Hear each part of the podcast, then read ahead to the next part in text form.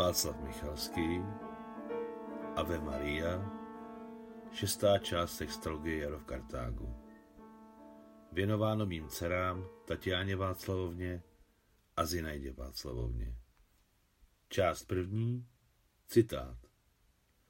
Zvykla si velbloudí duše na poušť, seno a bytí. Ale přece je život krásný a máme v něm svoji cenu. Arzený Tarkovský Kapitola první Po příletu z Ašchabádu do Moskvy nešla Alexandra na oči ani mámě, ani generálu Váničkovi. Celou dobu s krátkými přestávkami na spánek strávila u Adamovy postele na chirurgickém oddělení Lékařského institutu, kde byla naštěstí pro všechny domácí. Čtvrtý den začalo být konečně jasné, že s Adamem je vše v pořádku, je aklimatizovaný a zotavuje se. Prohlédl ho sám Papikov a na oko přísně řekl Alexandře. Už ze mě nedělej pitomce, jdi, jak máš, na fakultu a sem vždycky zaběhni. A vy, majore, obrátil se na Adama, můžete pomalu stát. Uzdravte se, spoléhám na vás. Papiko vyšel z pokoje a Adam se nedůvtipně zeptal Alexandry. Co znamená, že na mě spoléhá? Chce, aby zpracoval jako jeho asistent. Zašeptala mu do ucha Alexandra a šťastně se usmívala. To nejde, vždyť ví. Proto si tě chce vzít k sobě, jelikož ví, že ho nezradíš. Přeložila Alexandra potext, kterému rozuměla. Tak půjdu? Nahnula se a políbila ho na neoholenou tvář. Jsi zarostlý jak stařec, ohol se. Zítra ti přinesu potřebné věci. Půjdu, ještě jsem nebyla doma. Dodala neočekávaně sama pro sebe a zarazila se, přemýšlejíc, že za slovy nebyla doma. Nemyslí jenom mámu, ale i Ivana. Měj se, řekl Adam a otočil se k čerstvě vybílené stěně pokoje. Pořádek na oddělení byl ukázkový. Nepodobal se obyčejným městským nemocnicím. Tenhle pořádek zavedl již Burděnko a od té doby ho nábožně dodržovali.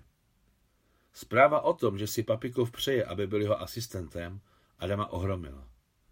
Chápal, že ho do Moskvy přivezli z donucení, že se bude muset po uzdravení nějak vykrucovat, ale že by se mu povedlo pracovat v Moskvě a ještě se samotným Papikovem, o kterém toho tolik slyšel během studentských let?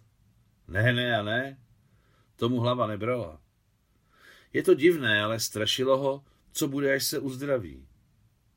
Jak v Ašchabádu, tak tady v Moskvě mu bylo s Alexandrou dobře a byl šťastný. Ale stejně tak spokojený a šťastný byli s Ksení v té stepní osadě, kde ho zachránila.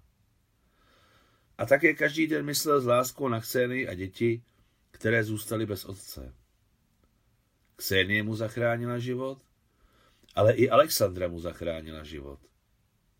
Je zákonným mužem Alexandry, která nosí jeho příjmení, ale i zákonným mužem Ksenie Polovinkinové, byv ještě nedávno Polovinkinem.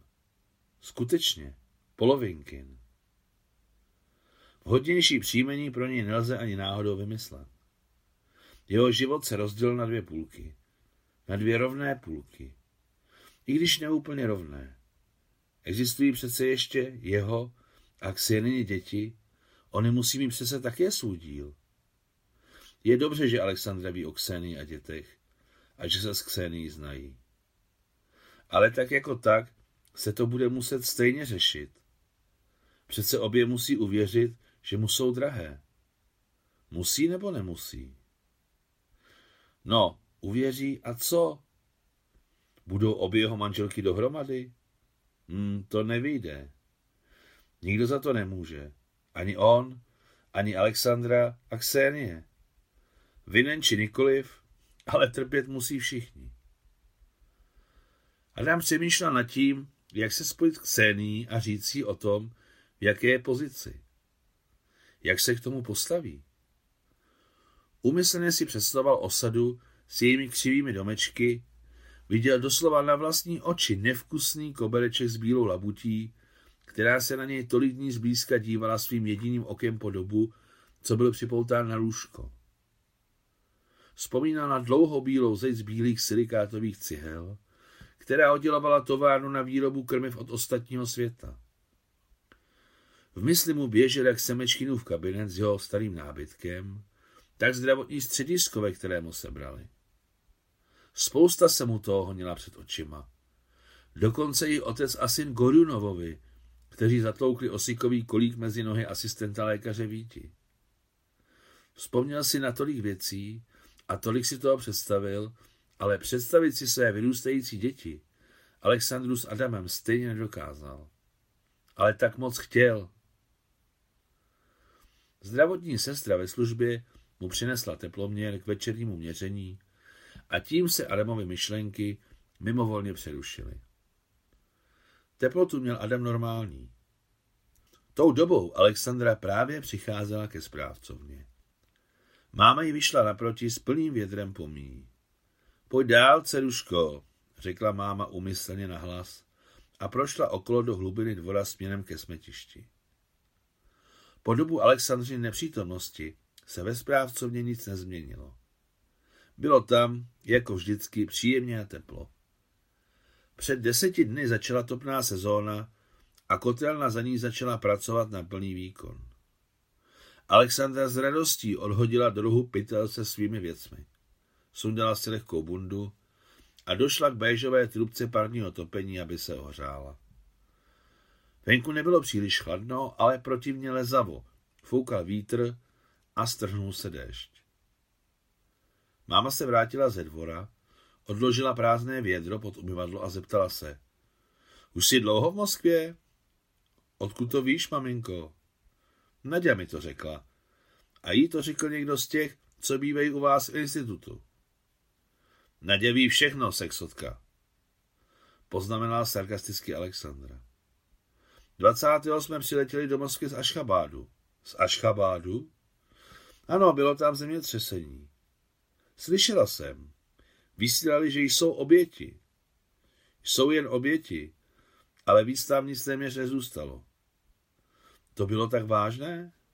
Strašně, mami. Desítky tisíc mrtvých. Ale v rádiu nic konkrétního neříkali.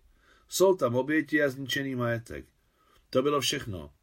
Asi si myslí, že zemětřesení nejsou v souladu se sovětskou vládou. Jistě, dáš mi najíst? Promiň pro boha, zasmála se máma. Uviděla jsem tě a měla jsem takovou radost, že jsem na tebe zapomněla. Mám karbanátky. Nudle udělám hned. Ty jsi byla celou tu dobu v institutu? Ano, s Adamem. S kým? Zeptala se sotva slyšitelně Anna Karpovna. S mým a Kseným mužem Adamem Dombrovským. Nastala velmi dlouhá pauza. Mami, uvařím ty nudle sama. Sedni si, nevzrušuj se, všechno je v pořádku. Anna Karpovna si poslušně sedla na taburetku a mlčky sledovala, jak její mladší dcera zapoluje petrolejový vařič a staví kastro s vodou na oheň. Mami, kde jsou nudle? Tam? Kde vždycky? V bufetu. Bufet říkali kostře stlučené z a dýhy, nabarvené na hnědo, která se mu určitým způsobem podobala. Stavba místního dvorního mistra nebyla nejhezčí na pohled, ale byla velmi pohodlná tím, že v ní byla spousta zásuvek. Po večeři a čaji z dobromysly vyprávěla Alexandra matce všechno do podrobností. Téměř všechno, co se netýkalo intimních podrobností jejich vztahu s Adamem. Přestože je nezmínila, rozumělo se to samo sebou. Vždyť ty ho miluješ, řekla matka a neubránila se vzdechu. Miluji, řekla jednoduše Alexandra. Asi budu navždycky. Ty jsi ještě nebyla doma? Já jsem doma, odpověděla s určitou výzvou hlase Alexandra. Neuhýbej, pronesla míru milovně máma. Mám na mysli Váničku. Ne, ještě jsem nebyla. Jasně. Bože, jak se ten život umí zamotat, to nevymyslíš. Mami, dneska zůstanu tady, můžu? Neměla bys, ceruško, překonej se. Mami, nemůžu. Nemám sílu na lhaní, ale ještě méně mám na pravdu. No tak si zůstaň. Jak to bude, tak to bude. Děkuji. Alexandra políbila matku na šitvý spánek. Děkuji, mami, ty mi vždycky rozumíš. Vyspím se tady a seberu síly. Dodala přesvědčivě a zvedla nad hlavou zaťatou pěst. A budu lhát od rána do večera. Ty můj chudáčku, zasmála se máma a pohladila Alexandru po tváři jako malou. To zvládneš, nepochybuji. Ten čaj z Kseny je výborný. Především přišla na návštěvu. Měla o tebe velké obavy. Kseny ale asi řeknu pravdu, téměř celou pravdu. A odvedu ji na kliniku Kadamovi. Souhlasíš, mami? Ano, souhlasím. Ona za nic nemůže. O to méně jí prckové. Prostě máme jen tak zamotaný život. Odedávne je u nás všechno proti lidem. Jak včera, tak dneska a určitě to bude i zítra. My jsme taková začarovaná země i národ. Každý sám je jak hlava otevřená, taky hrdina je šikovný řemeslník a docela dobrý člověk. Ale společně jsme dav. Ano, dav, který si mohl zjít do parády a ponížit ho mimo jakékoliv hranice zločince a diletanti. Kariéristé, jejichž talent je jen v momentu překvapení a absenci principů. Ve válce to bylo jednodušší, řekla Alexandra. Když nás doženou, bojovat umíme, to je pravda, Sašo. Ale proč nemůžeme žít v míru? Proč jsme se za tisíc let našeho státu nenaučili starat se o lidi? Proč jsme nepoučitelní? Alexandra nevěděla, co má mě říct. Obě dlouho naslouchali, jak do okna ve stropě bíjí proudy deště. Mami, je sedm hodin, ale už je šedo. A je teprve polovina roku. Půl života je pod mě a v chladu, to je pravda. Teď bych si dala vodku. Máme? Máme, pojď, dáme si. Matka došla k bufetu, vytáhla ze svého tajného místečka malou lahe vodky, nebo, jak byla obecně nazývána, prcka. Mám na tuto příležitost i špek, solené okurky, cibuli a chléb. Ať to stojí za to. Vesle dodala máma. No jo, mám pocit, že jsme spolu vodku nikdy nepili. Přesně tak, nepili, je čas začít. Zasmála se Alexandra a v duši se jí rozhostila taková radost a klid. Za mámou je jako za kamennou hradbou. Trochu vodky má stále z léčebných důvodů doma kvůli obvazům a mazání. A teď se budou léčit. Společně mžiku prostřeli stůl. Zprávě mladšího budu nalévat, řekla Alexandra, vzpomenuvši si na Papikova slova, se kterými se obrátil na Adama ve stanovém městečku Ašchabádu. Teď si vypijeme a pak si zaspíváme, řekla smějící se máma. Dávno jsme si nezaspívali. Mámina dobrá nálada se přenesla na Alexandru. Té se dokonce začalo chtít spát. Odstranila pečetní vosk z hrdla malé lahve a vyndala vývrtkou korkový špunt. V té době ještě byly korkové špunty, dokud později nevymysleli aluminiový uzávěr. Naliju náprstek. Alexandra nalila jen malinko vodky do stakanu. Jakmile si chtěli ťuknout, někdo tiše zaklepal na dveře. Koho to sem k nám čerti nesou? Zabručila rozčileně Alexandra, vstávajíc od stolu. Nespěchej, pozdržela ji Anna Karpovna, svižně zašpuntovala lahvičku a postavila ji pod stůl. Stakany s nalitou vodkou odsunula na vzdálený roh stolu a přikryla je čistým ručníkem, který chtěli použít jako ubrousek pro dva. Zvednu háček? zeptala se šeptem Alexandra. Matka kývla na souhlas. Alexandra šla otevřít vchodové dveře. Hurá, vrátila ses! Skočila ji přímo od Prahu okolo krku Ksenie a rozplakala se jí na prsou. Pojďte dovnitř, děti, nepouštějte sem zimu, řekla radosti Anna Karpovna. Dobrý, Ksenie, to stačilo. Snažila se uklidit návštěvnici Alexandra. Sedni si ke stolu. Jak říkají notoři, budeš třetí do party. Dodala s nervózním pousmáním. Tak, Sašo, dej Ksenie okurky, špek a brambory, řekla Anna Karpovna, vyndávajíc pod stolu lahvičku vodky. A třetí stakan, dej návštěvě. Je, nikdy jsem vodku nepila, řekla rozpačitě Ksenie. Občas se to může, řekla Anna Karpovna, Je jak důvod, tak je na to počasí. Alexandra nalala Ksένii vodku do stakanu. Hned jak ji vypiješ, vydechni a zakousni chleba. Dobrá, nadšeně souhlasila Ksenie. Děvčata do toho. Anna Karpovna udělala pauzu. Napijeme se na to nejdůležitější. Víru, naději, lásku a vzájemné pochopení. A všechno ostatní se přizpůsobí. Tak do toho. Zvučně pozdvihli stakany. Ksenie vodku odvážně vypila a ve stejný okamžik zčervenala a do očí vstoupily slzy.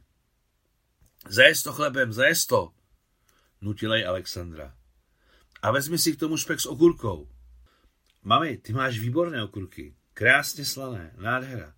Už od včerejška nebo přes včerejška na ně mám chuť. Tak jsem je chtěla, že jsem měla v puse chuť slaných okurek. Ani Karpovně se změnil výraz obličeje a pozorně se podívala na dceru dlouhým zkoumavým pohledem.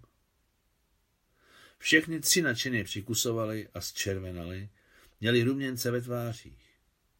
Dokonce i Anna Karpovna. Dáme ještě jednu, navrhla Alexandra, která chtěla získat odvahu. Kam spěcháš? Usmála se Anna Karpovna. Pauza se prodlužovala. Ksenie napětě mlčela. Pocítila v Alexandřině chování něco divného. Ano, řekla Alexandra, jako by si doslova přečetla její pochybnosti.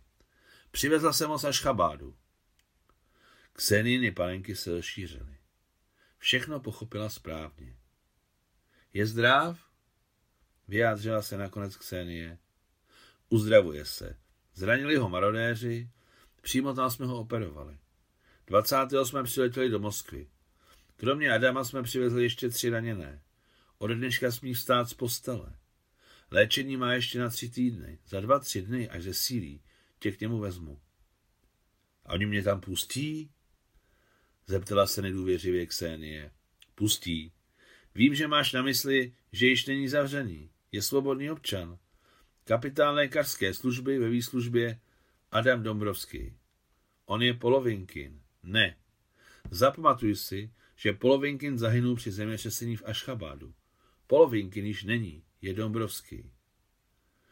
A do osady se již nesmí vrátit?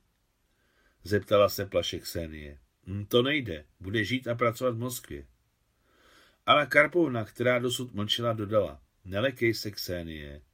Dá Bůh, že se všechno urovná. Nebojím se za sebe, ale za něj. Vidím, že ne za sebe, řekla Anna Karpovna. Ani o něj, ani o vaše děti neměj starosti. Všechno se vyřeší.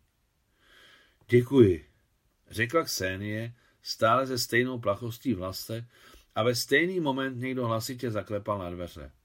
Dále, křikla Alexandra, která zapomněla zavřít naháček. Znovu se ozvalo ještě hlasitější zabouchání. Je otevřeno, proč děláte kravál? Vybuchla Alexandra. Dále! Nakonec se dveře pootevřely a vsunulo se do nich něco objemného. Hned nešlo poznat, že je to člověk v prši plášti. Dveře za sebou zavřete, křikla Alexandra, vstávajíc od stolu, připravená pomalu na boj muže proti muži. Příchozí schodil z hlavy mokrou kapuci a před nimi se objevil zářivě zrzavý, zmatený devatenáctiletý mladíček. Soudru generále, jsem nový kurýr. Soudru generál na 24 hodin musel na službu do štábu, mě zajistili poslat, jestli přijela jeho žena. Rychle vypálil mladý kurýr, který všechno popletl dohromady. Přijela! Dávající neočekávaně ruce v bok, odpověděla Alexandra, tak předej generálovi, že jeho žena přijela.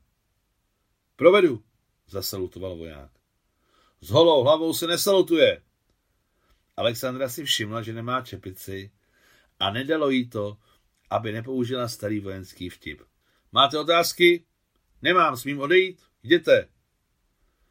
Stůj, dítě, stůj. Anna Karpovna svižně připravila tři obložené chleby s černým chlebem, špekem a naplátky nakrájenými okurkami. Tu máš, dítě, podala je vojákovi. To není nutné, dávají nám najíst. Berber, Rozkázala velitelským tonem Alexandra a kurýr si je vzal. Děkuji, vyjádřil nahlas svoji vděčnost, když vycházel ze dveří do deště.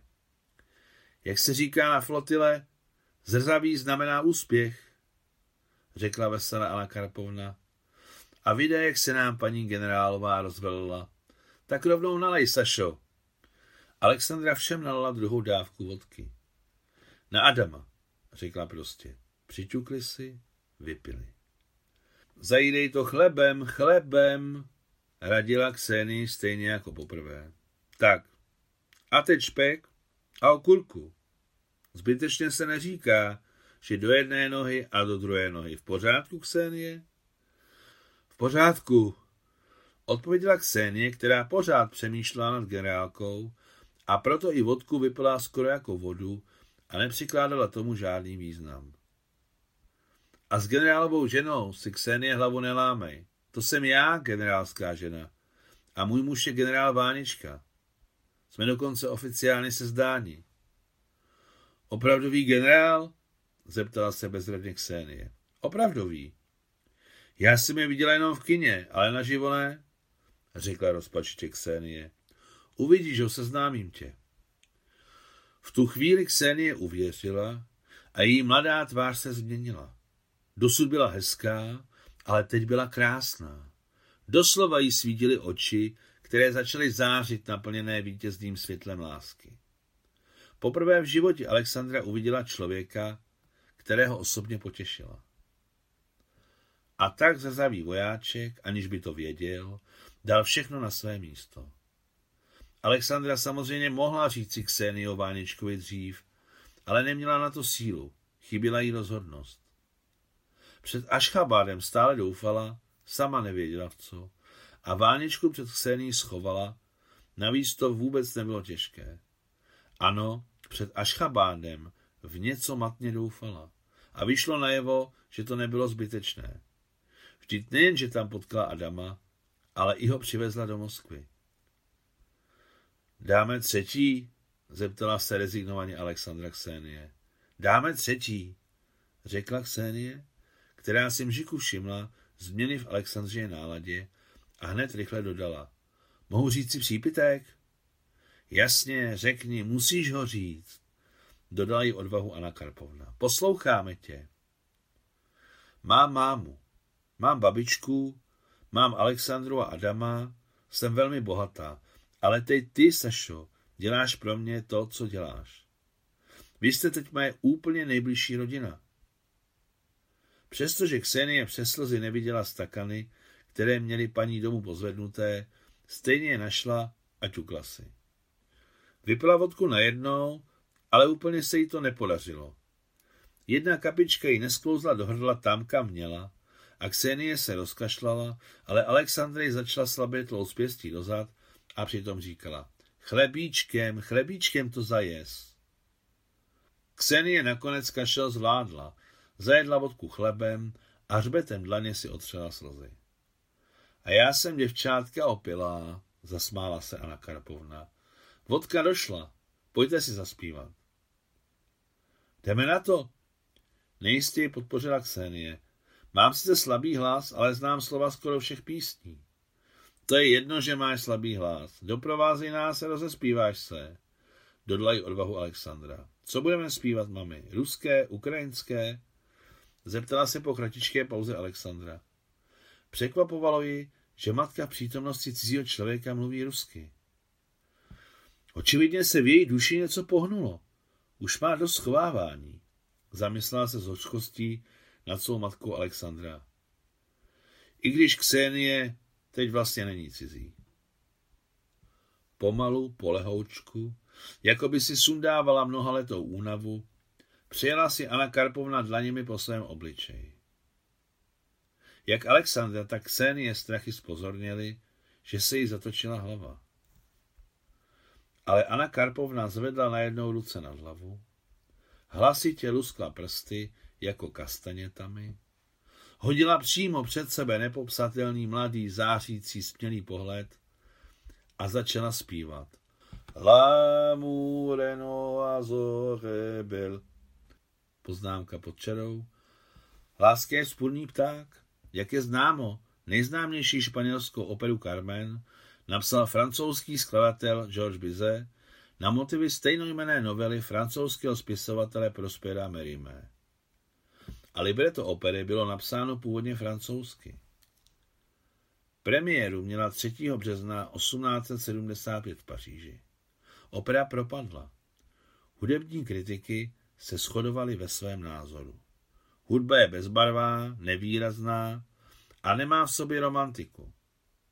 Za tři měsíce se 36-letý skladatel utrápil k smrti. Konec poznámky pod čarou. Zazdí v kotelně přestali smět lopaty. Očividně i kotelníci si chtěli poslechnout, jak hrají v rádiu habanéru z Carmen. Zdálo se, že déšť tloukl do skla ve stropě, jako by doprovázel hlas Ani Karpovny, který byl v jejich šedesáti a kousek docela čistý a mladý. První verš zaspívala francouzsky a ostatní rusky. Když árie skončila, Anna Karpovna utichla, i déšť za oknem udělala kouzelnou pauzu. A za zdí ke kotelně bylo stále ticho. Já jsem se také ve škole učila francouzštinu. Pronesla nakonec sotva slyšitelně Ksenie. Poté si zaspívali ve sboru ruské a ukrajinské písně, ale nedlouho, a začali se připravovat ke spánku. Rozhodli se, že Ksenie zůstane na noc. Hm, ta nebyla proti. Příslušenství ve správcovně neměli. Společný záchod stál v temné hlubině dvora ve vzdálenosti 50 metrů. Alexandře naštěstí zůstala baterka na ruční pohon, kterou jí daroval Herakles Solomonovič. S ní se v dešti lépe vyhýbalo loužím. Běželi jsme spolu na záchod jak do protiútoku. Je tam takovýho chlorového vápna, hrůza.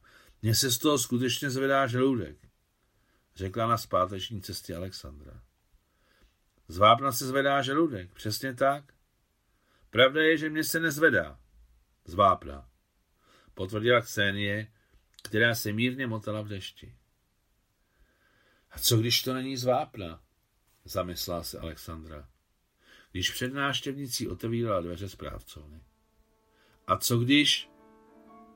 Náhle si vzpomněla na mámy nedávný zkoumavý pohled, když u stolu začala mluvit o solených okurkách. Konec první kapitoly.